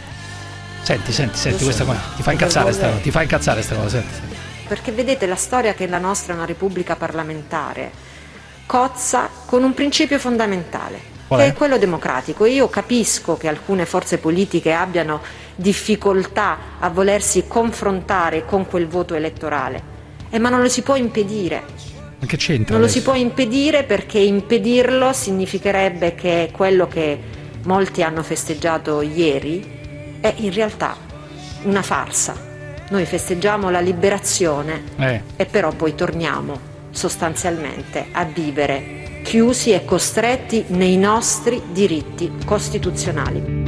Ah no, era riferito alle elezioni, cioè perché non si vota, ma non è che siccome non si vota c'è la dittatura. Ma che cazzo ne so? Non lo so. Repubblica parlamentare. Non lo so. Salvini, non ci sono motivi per il coprifuoco, però i suoi ministri approvano il coprifuoco. Vabbè, dai, andiamo. Non ha più senso scientifico, medico, sanitario, culturale, morale, sociale tenere chiusi in casa 60 milioni di italiani dopo le 10 di sera. Però io so che Vergassola vuole sentire Pappalardo, non gliene frega un cazzo di sentire Salvini, vuole sentire il generale Pappalardo. Generale Pappalardo. Sì, lo so che vuoi Pappalardo. Io lo so che tu vuoi. E poi sintonizziamoci con gli UFO, che va bene, però Pappalardo prima. Pappalardo meglio di Salvini, no? Sarà meglio sentire Pappalardo o Salvini. Se tu dovessi scegliere sentire Pappalardo o sentire Salvini, senti Pappalardo, dai, almeno ti diverti. Sto una settimana in campeggio con Pappalardo io, piuttosto. Sì. A Speranza va il premio Lager. Senti, il premio Lager a Speranza. Vabbè, il premio Lager, stupendo. E abbiamo detto che c'erano delle persone meritevoli che andavano premiati.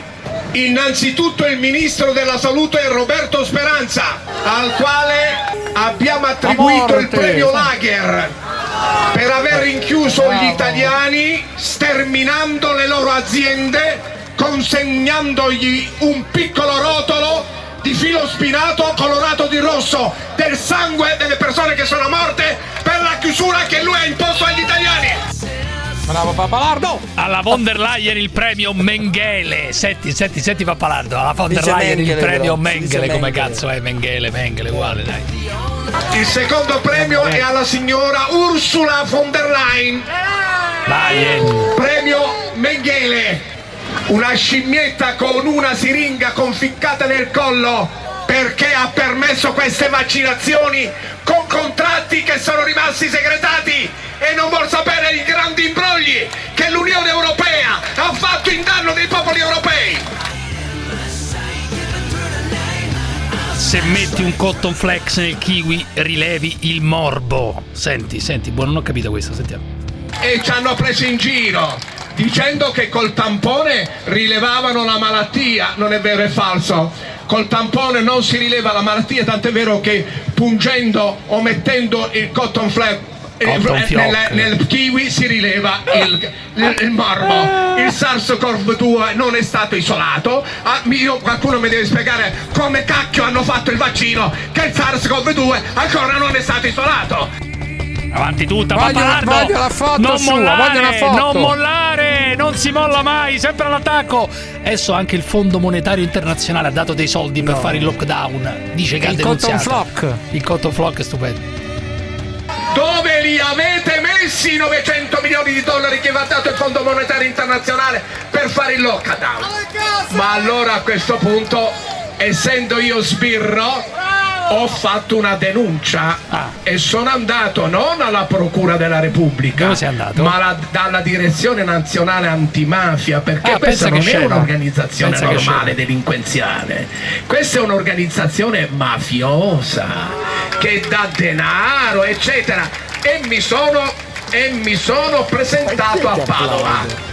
Si è presentato a Padova alla direzione antimafia di Padova. Ma posso sapere chi sono quegli stronzi che applaudono? Io questo voglio sapere. Ha fatto una manifestazione. Chi sono?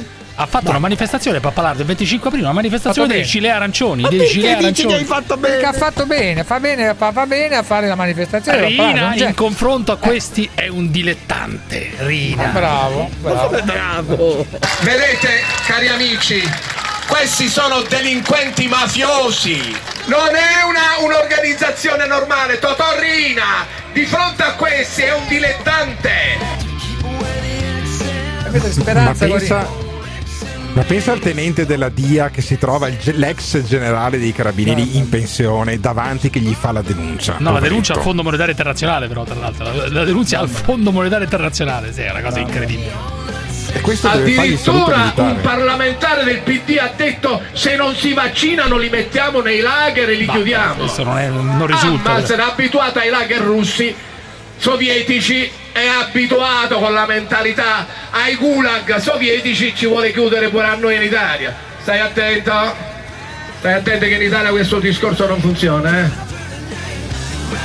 Allora ragazzi, proseguiamo con Giovanni da Palermo. Avanti tutta, Giovanni, dimmi. Grande Cruciani, ma tu lo sai che è la quintessenza della testa di cazzo, il tuo amico Parenzo. Io dico una cosa, ma del DDL Zan, posso chiedere una cosa? Siamo a Zan, bene, dimmi. Sì, prego, mi dica. Parenzo, ma certo, te, imbecille, mi dica. Se io dico imbecille, visto già incomincio a offendere, quintessenza della testa di cazzo. No, mi scusi, pensavo fosse il nome. Ma secondo te l'offesa è frocio o finocchio o è l'attributo che dai al sostantivo? Se io dico gay di merda o omosessuale di merda non è un'offesa, è frocio o finocchio l'offesa? Rispondi. No, ma ha ragione su questo, ha ragione l'ascoltatore. Dire frocio o finocchio, venerdì scorso il frocio è dispregiativo, ma qualunque vocabolario ve lo spiega. È una cazzata, basta. Andate sul vocabolario, se non ci credete, googlalo, scrivi l'etimologia della parola.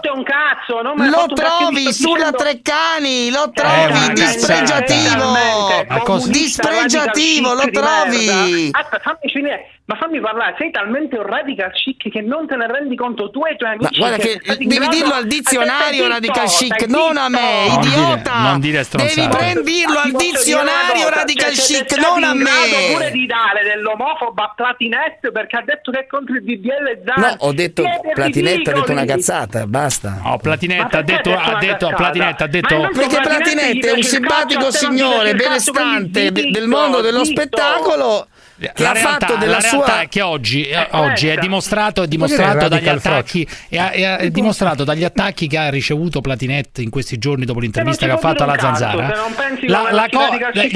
Gli attacchi delle associazioni gay eccetera eccetera che gli hanno dato del conservatore, del fascista, non si può eccetera prendere, eccetera. Ad esempio lui ha avuto ragazzi, state zitti, mi fate finire un discorso. Allora, gli attacchi che ha ricevuto Platinette dimostrano che oggi l'intolleranza non sta in quei quattro coglioni che insultano gli omosessuali per strada, che sono quattro coglioni in tutta Italia. Sono quattro coglioni, perché ci sono pochissimi casi di omofobia denunciati in Italia, per cui non diciamo puttanata.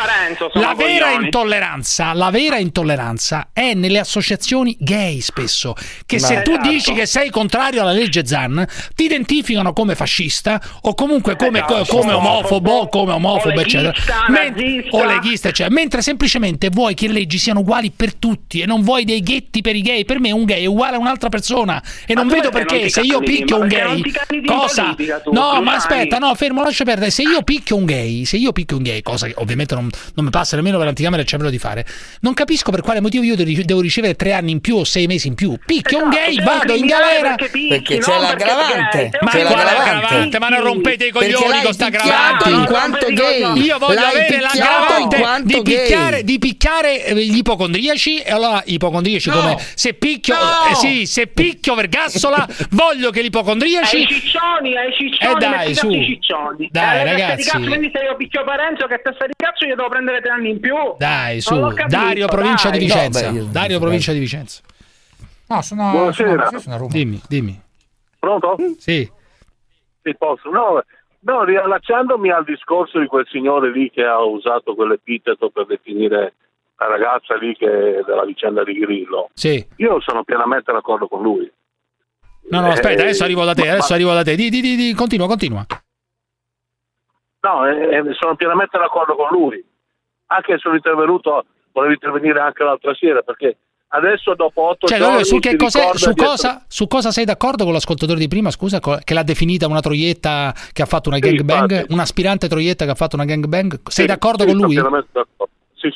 Incredibile, ragazzi. Senza dubbio. Io cioè non ho capito. Secondo te si è divertita, ha fatto una specie di gangbang con Grillo, con il figlio di Grillo e amici, e poi dopo 8 giorni così, perché ha cercato magari di guadagnarci qualcosa, e ha denunciato Grillo. Questo è successo secondo te? E come mai si è ricordato dopo 8 giorni? Ma uno si può ricordare, a parte che 8 giorni non sono 3 anni, non sono i 20 anni, diciamo, di qualcun altro. Ma voi stai dopo 30 anni, 40 anni. Ma cosa vuol dire, ragazzi? Ma come cazzo fate a dire? Ma come fai a dire che quella è una troietta? Ma lo spieghi un attimo.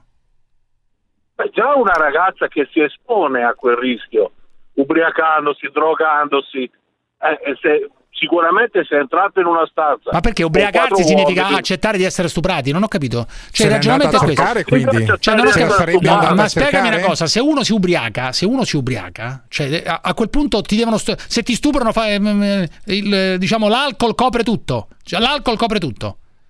Ma mi espongo a quel rischio. Se io vado a 300 all'ora con la macchina, ma non dire cazzate, ma ragazzi, ma stiamo scherzando, stiamo dicendo sul serio. Tu sei in una casa con delle persone, bevi, ti ubriachi e poi ti possono stuprare, e dici vabbè, siccome riubriachi. Quella lì che è stata con Genovese non è la stessa cosa.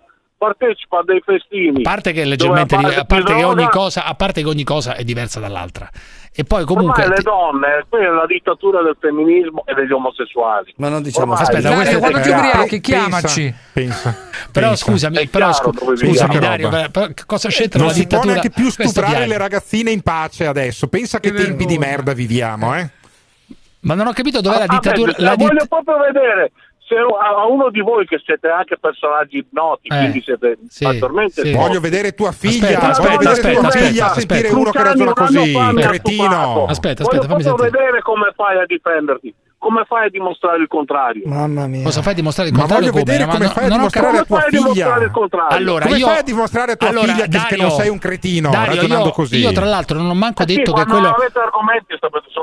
Dario, scusami un attimo. Io non ti sto insultando, sto semplicemente dicendo, tra l'altro, che non do per scontato che Ciro Grillo e i suoi amici siano colpevoli. Cioè, non ho mai detto che sono colpevoli, sto dicendo che sono accusati di un reato gravissimo. Sei tu che dici che quella sarà andata a cercare perché è ubriaca, sei tu che gli dai della troietta, sei tu che gli dai dell'aspirante troietta che ha fatto una gangbang. Dai il numero alla magistratura, dai il numero alla questura di questo qui, usa in modo civile questa trasmissione. Alessandra, credo che chiami da Milano. Alessandra. Sì. Dimmi, Alessandra, eccomi. Dimmi. Bando alle ciance, volevo annunciare un evento che sto organizzando io insieme alle mie amiche. Sì, quanti anni hai, Alessandra? Io ho 36 anni. 36 anni. Cosa stai organizzando 36. Insieme alle tue amiche di così interessante? È un evento che ho intitolato in un nome particolarissimo, chiamato il Pube Day Party. Il Pube Day? Pube Day Party. Sì, Pube Day. E consiste nello strappare con la cera che noi donne utilizziamo per togliere i nostri peli delle strisce piene di peli e pubici. Cioè, non ho capito, avete fatto una specie di evento collettivo per strapparvi i peli della figa? Esatto. E perché lo dovete? A volte mi incazzo con mia figlia, dovrei amarla di più. Perché lo dovete fare insieme questa operazione? Scusa, perché la fate collettivamente questa operazione? Perché è molto più divertente, perché diamo concorrenza agli eventi che stanno succedendo nel mondo, con questo Covid, le chiusure, i blocchi. Cioè, non ho capito, voi volete insieme, vi volete sostanzialmente depilare, strappare i peli della figa con la ceretta. Vabbè, io però, Alessandra, voglio raccogliere più peli diversi possibili, per diverse fasce di età. Scusami un attimo, ma tu quanti anni hai? 30, scusa? 36 anni. Di solito come porti la figa? Cioè la porti depilata, la porti con un po' di peli? Di solito la porto depilata, tutta completa. Depilata. Poi, ma hai un'epilazione finale di quelle complete totali? Hai fatto oppure di quelle complete totali. Dunque non hai bisogno di fare questa operazione, tu non ti crescono più i peli? No, mi crescono, perché comunque dopo un certo tozzo di giorni ricrescono. Ma perché avete questa fissazione dell'epilazione della figa? Mi spiegate perché? A 37... Perché deve essere libera. Ma perché? Perché vi sembra, perché... vi sembra di essere sporche con un po' di peli sulla figa, questo è... No, perché secondo me per una donna è molto più, diciamo, sensuale, più diciamo, elegante non avere dei peli sulla figa, secondo me. Cioè, secondo te, per diciamo la verità, in previsione di un rapporto sessuale con un maschio, cioè tu pensi, esatto, che al maschio possa piacere di più una donna con la figa depilata? Questo è il punto fondamentale. Diciamo di sì. Guarda, ma secondo me lo fai anche per te stessa, cioè ti senti più a tuo agio senza, sì, peli, questo è il punto.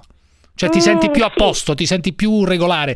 Però vorrei chiedere in questa situazione al, diciamo, al noto a me no, per favore. Sì, come no, ormai sei qui, no. Al noto Vergassola, il nonno ormai. Sì, che cosa ama di più, diciamo, dei suoi ricordi del passato, naturalmente. Cioè una figa con un po' di peli, con tanti peli, oppure il petto di pollo. Anche io sarei qui rosa, sì, sarei curiosa anche Alessandra. Anche Alessandra, sono contento perché anche mia figlia sta ascoltando la trasmissione. Io credo di, siccome quando io facevo queste cose qua c'erano ancora i tedeschi che rastrellavano, eravamo dentro i bunker perché bombardavano, era buio, non me la ricordo neanche, però sì, vorrei dire risponda Vergassola, non giri intorno a questa cosa. Ci sarà una via di mezzo, no? Una normalità, no, cosa di mezzo, ama lei? Cosa ha amato lei quando aveva a che fare col sesso nei tempi passati? Cosa ama di più? La striscetta, la brasiliana, il senza pelo, il pelo rigoglioso. Dipende dal momento che guardo io porno, dipende da cosa viene fuori, cioè di quando faccio sesso. No, non è che scusi, le posso fare una domanda? Sì. Però posso fare... A lei, lei preferisce leccare una figa vedi. Senza peli, pulita quindi, oppure leccare, diciamo, una figa con un po' di peli tipo striscetta brasiliana? Cosa lei eccita di più? Ma lo vedi che la domanda è diretta, signor Vergassola, confessi, dica, sei voluto rimanere qua e mo' ti becchi sta roba, dai, su. No, assolutamente, anzi adesso sto sembri imbarazzato come un cetriolo, dai. Ma state scherzando? Cosa ama leccare di più? No. Un po' di peli oppure la pelatura della figa tutta liscia? Io non leco nulla, cioè io non leco assolutamente niente. Perché non è possibile. Allora, fermi. Ma te non hai idea. Dai, ma su. Te sei pazza, ma non sono vera. Ma perché mi avete preso? Ma scherzi davvero? Fermi tutti. Alessandra, resta lì. Guarda che è incredibile, Vergassola. Vuole rimanere? Vuole mandare a fare in culo gli ascoltatori, dopodiché se li domandano sul pelo di figa, sul cunilingus, lo pratico o no? Che è la roba che alle 8 di cena non si va. C'è tua figlia in ascolto? C'è tua figlia in ascolto? Sì. Ma allora figlia di Vergassola, tuo padre è sicuramente ha leccato la figa. Sì. La Zanzara.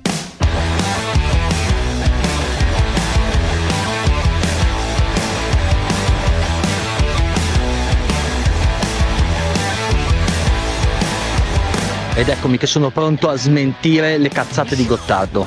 Vivo ad Amsterdam da 10 anni, fumo le canne tutti i giorni, laureato in comunicazione, parlo italiano meglio di lui e ne parlo altre 4 di lingue. Tu altre 4 lingue le sai parlare, Gottardo? Ma vaffanculo, imbecille!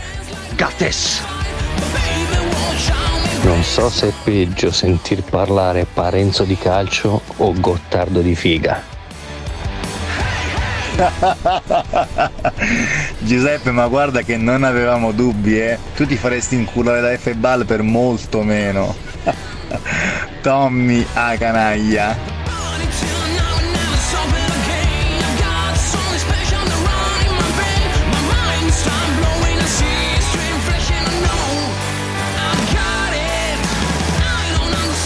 Allora, eravamo felicemente con Alessandra. No.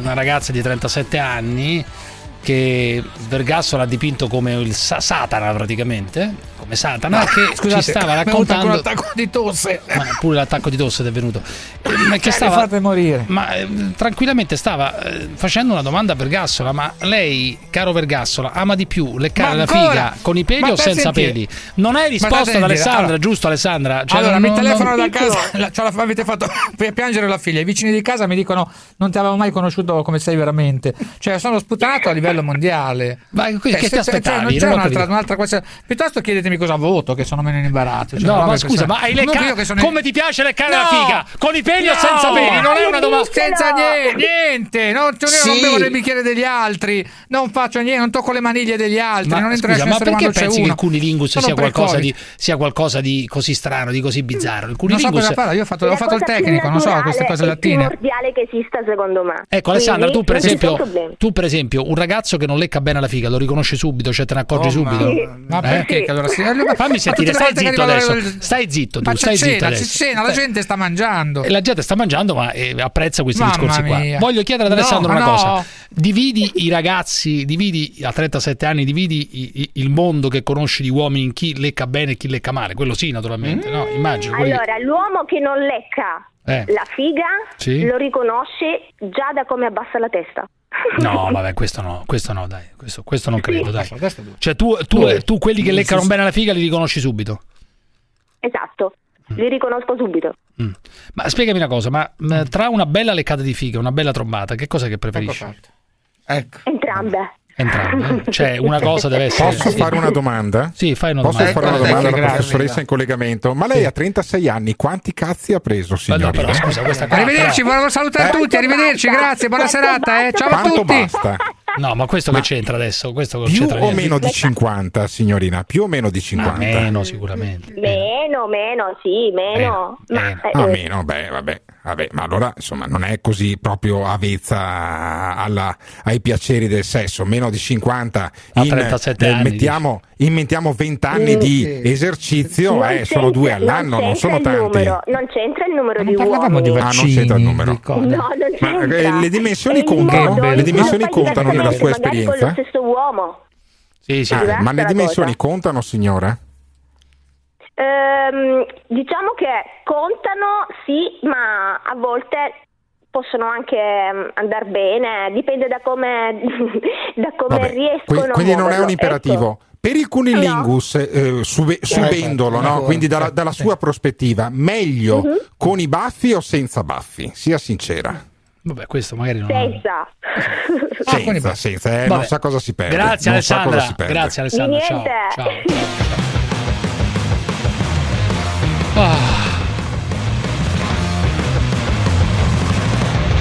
Raffaele da Napoli, avanti tutta ragazzi, avanti tutta. Non mi vogliono più a casa, capisci? Giusto, Raffaele da Napoli, no, dimmi Raffaele. Mi senti? Sì, ti sento, dimmi Raffaele, dimmi. Allora, io volevo chiederti, ma le cose che dici le pensi veramente? Ma su che cosa? Spiegami. È arrivato Marzullo. Spiegami. Cosa vuole questo? Gli assembramenti, le feste tra i coglioni che fanno... No, non ho capito, però Raffaele, fatti sentire bene col telefono, se no mi metto a piangere come Parenzo, ti prego, dai. Dimmi, dai. Mi senti? Sì, ti sento male. Via, chiudi, avrai via voce, l'auricolare, qualcosa avrai, non lo so. Via, non serve sei più, in un posto che prende male, no, sei in una stanza che rimbomba. E allora mettiti bene attaccato e dimmi. Ma poi questo a Napoli che ha contro gli assembramenti. Ogni Capodanno seminate dita su tutte le strade e adesso viene a rompere i coglioni con gli assembramenti. Però, scusa, ma che roba è? Sembra la seconda guerra mondiale e adesso vuoi dare lezioni di stile al resto d'Italia. Fammi un attimo parlare con Raffaele. Raffaele, su che cos'è che... Spiegami, non ho capito qual è il punto. Cosa mi rimproveri? Ti rimprovero quando accusasti Gassman che chiamò la polizia per quegli assembramenti. Ha fatto la cosa migliore. Ma è una porcheria quella che ha fatto Gassman. È una porcheria. Ha fatto bene. È una porcheria. Ecco, quello volevo chiedere. Cioè tu difendi Gassman. Vergassola difende Gassman. Cioè Vergassola difende Gassman. Intanto è più grosso di me, quindi c'ha sempre ragione lui. Però in realtà se in un momento di assembramento, ma perché uno deve rinunciare perché non posso farlo io l'assembramento? Non lo fa nessuno, se no lo fanno tutti. Perché devo rinunciare? Quando hai 20 anni,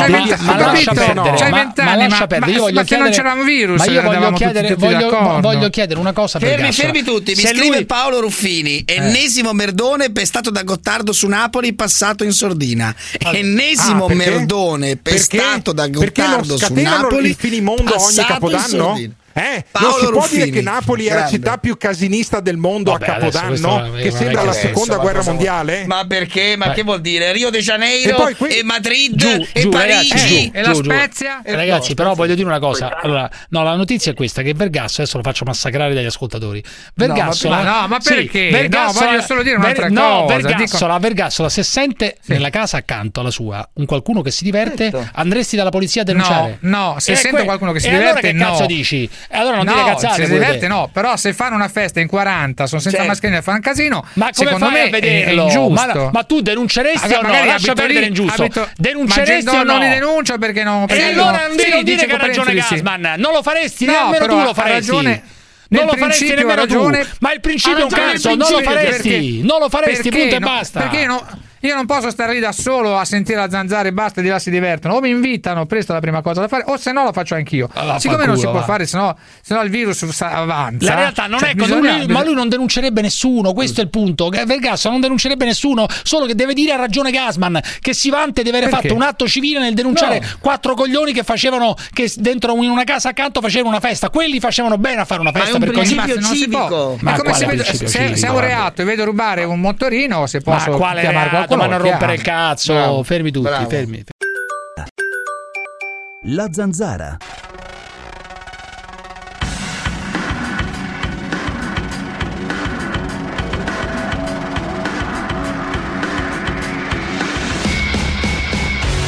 Parenzo, tu parli dal tuo pulpito, dal tuo terrazzino, i poteri forti, le amicizie importanti. Il giorno in cui perderai tutto, perché non sarà mai eterna certa roba, tu sai dove andrai a lavorare? Con FBAL, e faresti anche un ottimo servizio per la tua comunità LGBT. Sono Davide da Macerata. E anche io, quando mi pulisco il culo della merda, l'annuncio per sapere che profumo ha.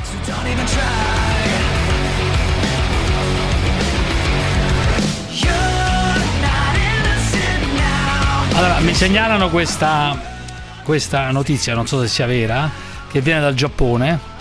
Un 39enne giapponese si chiama Takashi Miyagawa, è stato arrestato per truffa. E fin qui nulla di strano, diciamo, le truffe esistono in tutto il mondo. Aveva una relazione contemporaneamente con oltre 35 donne per ricevere regali. 35 donne per ricevere regali. A tutte aveva dato una data differente per il proprio compleanno. Le vittime, un genio assoluto, se è vero è un genio. Le vittime, riunite in associazione, si sono rivolte alla polizia. Cioè, class action, la cosa meravigliosa. 35 suocere però diventa un problema serio. Sì, se vai fino in fondo, diciamo. Non è, però detto, un genio, è stato un bravissimo, bravissimo. Ragazzi, questo con 35 aveva dato una data diversa. Doveva arrivare a 365. Allora, io adoro un medico. Ma non va più via Vergassola, non se ne va proprio. Dove vado? Non c'avete un buono taxi? Niente, io dormo qua, se mi chiamate. Buono taxi. C'ho paura che mi trova quella là, che poi si strappano i peli di quella affare là e mi tocca andare anche a vedere quella roba lì. Ma qual è il problema? Non ho capito, ma che ti fa impressione? Io voglio fare una mostra con i peli di figa. Voglio fare una mostra con i peli di figa. Ma voi siete matti. Una mostra con i peli di figa, mi arriva. Lui! Una mostra con i peli di figa strappati con la ceretta. Ne ho raccolti ormai oltre 30, di tutti i colori, di tutte le dimensioni, meraviglioso. Ma la domanda è: dove li tieni? Scusa Cruciani, non è per li tengo qui dentro la redazione qui di Milano del Sole 24 Ore, di Radio 24, dentro un posto 24 Ore Radio, quando potrò fare i peli di gnocca nella ceretta, nella ceretta. Voglio fare come come Jurassic Park, cioè da lì puoi arrivare il DNA dentro l'ambra e ricostruire. Ma me lo danno volontariamente, cioè volontariamente mi danno questa roba qui, e io voglio fare una grande mostra quando sarà possibile, quando ci permetteranno di fare le mostre con i peli di figa dell'italiano, cerete tutto, e poi non ti fai il vaccino, Cristo santo. Ma cioè fai di quelle cose terribili, non ti fai il vaccino, rompi il belino per il vaccino. È vero, però guarda che tira sulla musica che c'ho ragione io. Allora, Zumski è un medico di dov'è Gottardo, che mi scordo ogni volta di dov'è? È della provincia di Treviso. Allora, qualche giorno fa è andato in piazza e ha detto che l'epidemia è usata per imporre una dittatura sanitaria. Sentiamo il signor Zumski. Signor Zumski.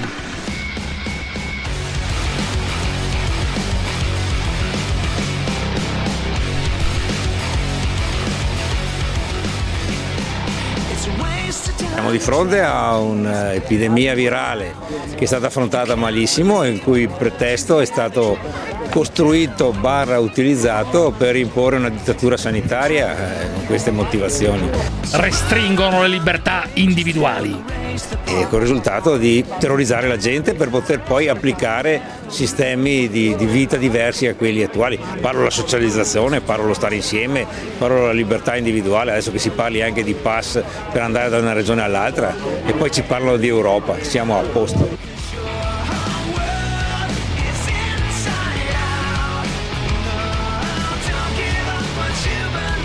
Allora, io difendo questo medico perché è un medico che salva delle persone, al contrario di... È anche sindaco Zumski, è anche sindaco di Santa Lucia di Piave, dove fa il medico condotto. Esatto, di che partito è? E ha salvato... No, è un indipendentista veneto. Ah, ecco, appunto. Indipendentista, ma qual è il problema? Fa il sindaco, è un medico, e ha salvato grazie all'idrossiclorochina. Certo. Grazie, lui dice, grazie all'idrossiclorochina. Ma mi avete risposto, me è indipendentista veneto. Comunque chiamiamolo, vogliono mettere sotto accusa per queste cose che ha detto, l'ordine dei medici, basta con ste puttanate. Cioè, dai.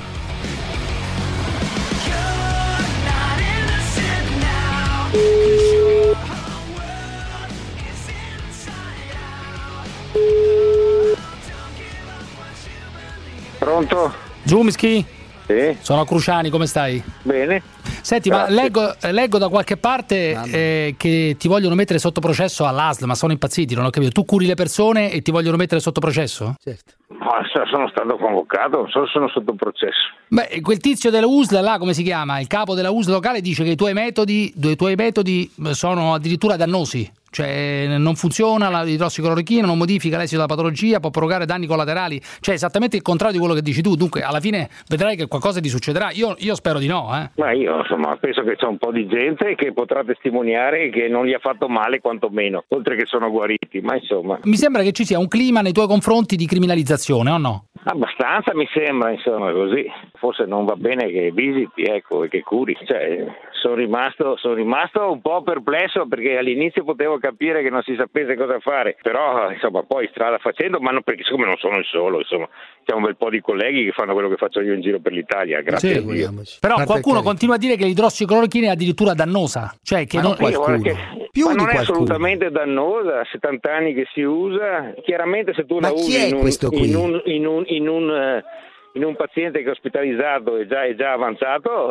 Questo è il divino Telma della medicina. Davide, non cominciare, gli ho fatto delle domande normali, adesso tu stai cominciando subito a rompere i coglioni. Dai, no, lo hai come al solito accarezzato perché è un negazionista e ha... Ma non è un negazionista per niente, cioè. Mai negato niente. Ha le sue modalità. Allora, le spiego una cosa però, lei non credo che sia un genio, cioè il grande innovatore della scienza. Se la sua ASL di riferimento dice che questi suoi metodi non funzionano, siccome siamo uno Stato organizzato e democratico, l'ASL ha ragione. Quindi lei in questo momento, oltre a fare cattiva pubblicità, crea anche un danno. Crea un danno ai pazienti, alle persone. Guardi, e lancia messaggi sbagliati. 400 persone che ho curato saranno il danno, saranno pronti a testimoniare il contrario. Perché la idrossiclorochina dovrebbe funzionare con lui quando il 90% dei medici dicono che non va bene? Ma chi ha detto che 90%? C'è un complotto?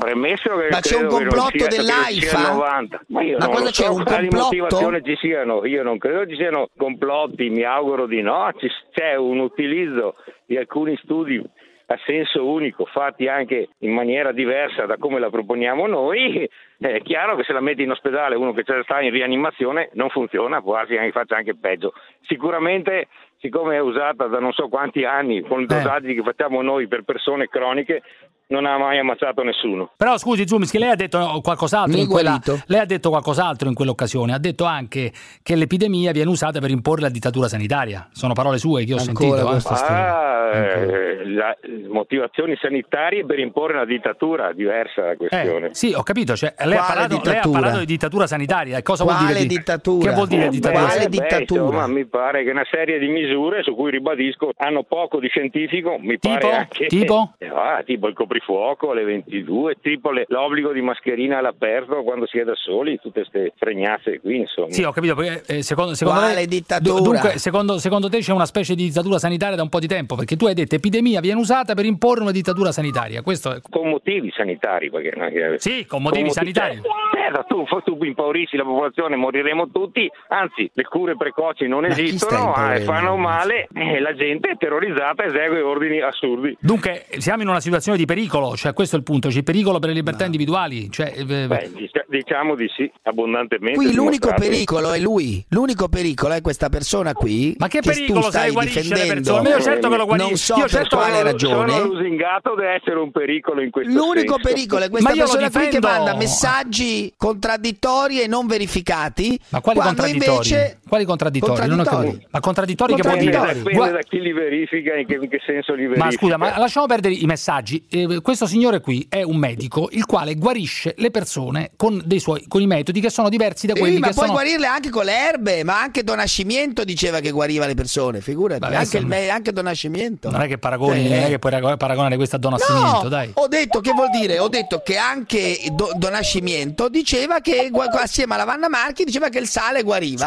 Scusi, se l'ASL ma non è dice che questi metodi non vanno, c'è un documento firmato da illustri professori internazionali nonché colleghi molto più quotati di me che avvalla queste cure. Io non ho inventato niente. Il pass sanitario, come lo vede lei? Una follia totale? Per me è una follia il pass sanitario, però poi beh, tra poco ci metteranno la stella di Davide e saremo tutti a posto. Beh, oddio, no, ma non faccia paragoni idioti, per piacere. Guardi, questo è veramente siccome i miei nonni l'hanno avuta la stella ed era un regime quello. Qui non siamo in un regime, quindi non faccia paragoni idioti. Cos'è il pass sanitario? Ma idiota lo dice lei e io non aggiungo altro, però non faccia paragoni idioti. Mi pare che sia tutto tranne una cosa di legittimità e non faccia paragoni idioti, per piacere, perché offende milioni di persone con la roba della stella. No, la mettete sempre così che offende, quando fa comodo, no? Invece lei è un ignorante che offende milioni di persone. No, guardi, non c'è nessuna stella da mettere. Di dire, sa.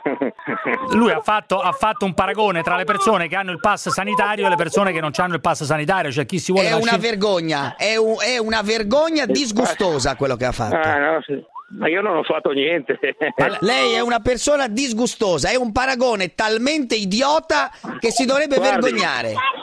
Si vede che lei conosce bene il termine disgustoso perché lo ha approfondito personalmente. Sì, perché la stella gialla la mettevano negli anni 30 i nazisti e qui non siamo in un regime. Siamo in un regime di idioti con persone idiote come lei. Questo è il regime nel quale siamo, perché parlano gli idioti.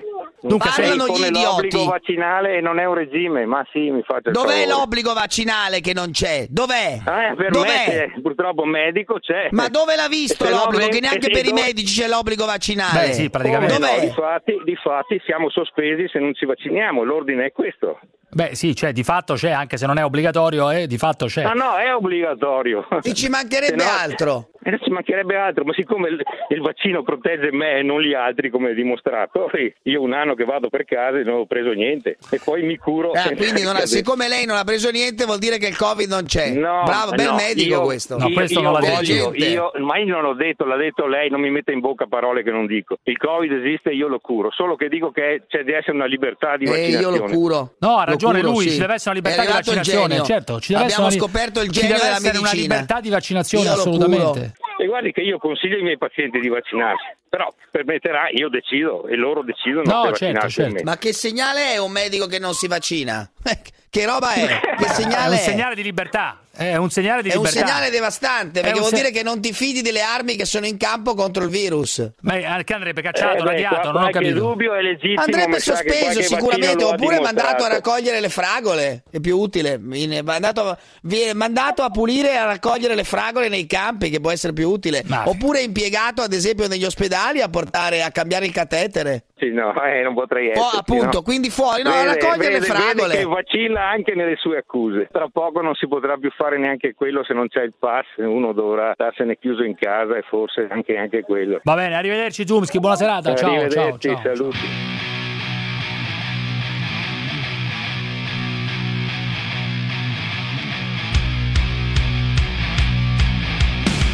Enzo provincia di Pesaro, Enzo provincia di Pesaro. Comunque forza Zumski, forza Zumski, continua a fare quello che vuoi, non ti vaccinare, cura le persone con l'idrossiclorochina se hai risultati, non seguire le cose ufficiali. Via, avanti tutta, dai, dimmi. Allora, ciao, buonasera. Volevo fare una domanda a quella cosa inutile di Parenzo e a quell'altra degna compagnia di Vergassola, di Parenzo, che hanno tutti e due lo stesso pensiero. È possibile? Ma no, no, dipende lo stesso pensiero, dipende. No, io c'ho un altro pensiero giusto, cioè insultatemi come volete, ma non come Parenzo. Allora, prima avete detto che chi non si vaccina dovrebbe versare 1.500 euro, qualcosa del genere, per pagarsi. Si chiama provocazione, che rimanga tra noi. Che rimanga tra noi, si chiama provocazione. Come vuole, però come si vuole, quello dico sul serio, dico. Ma mandalo a fanculo. Ma no, perché poverino? No, è scherzo. Sentiamo cosa dici. Allora, dimmi. Avete detto che chi non si vaccina dovrebbe pagare 1.500 euro per pagarsi. Sì, perché se poi diciamo prende il Covid, in teoria si deve, secondo Vergassola, e lo sottolineo. Io sono d'accordo con loro, Cruciani. Però che loro, diciamo, il Parenzo, Vergassola, che sono, diciamo, di una certa corrente politica pro-migranti. Allora, che c'entra migranti? Che c'entra che sono pro-migranti? Aspetta, no, c'entra come? Perché? Voi però vi pagate tutte le cure che vengono fatte ai migranti. Questo anche è vero, questo pure è vero. Lo paghiamo già con le tasse, per la proprietà transitiva,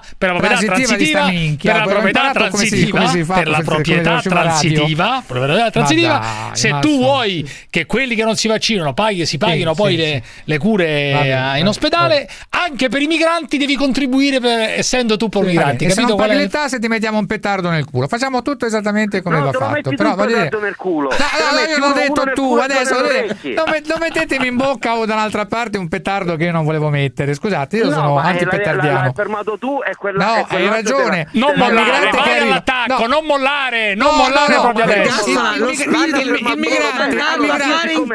migrante quando arriva va vaccinato. Allora vado io, scusate, adesso parto l'attacco. Il migrante va vaccinato, lo fai scendere dalla barca, ci sali te e ritorni dall'altra parte a casa del migrante, non rompi i coglioni. Grazie, la zanzara è entrata in me. Mi appunta la zanzara. Ha perso contributi, a differenza tua e del migrante. Esatto, bravo, hai pagato i contributi, a differenza tua e del migrante. Bravo. Fermi tutti ragazzi, fermi. Ci siamo o no? Vergassola, un'ultima cosa. Dario, mi ascolti o no? Dario, vai a fare. È morto in diretta? Vai. È morto in diretta. Non lo so che è successo. Sono qua, io sto stato. C'è il Parenzo che si appoggia. Vai a fare in culo, ciao. Italiani! Voi ci dovete far sbellicare, che noi lavoriamo di brutto fino alle 7:30, alle 8. Lo dica a voce alta. Chi sente la zanzara vuole sbellicarsi. Quando sono al castello di Carisio voglio ridere.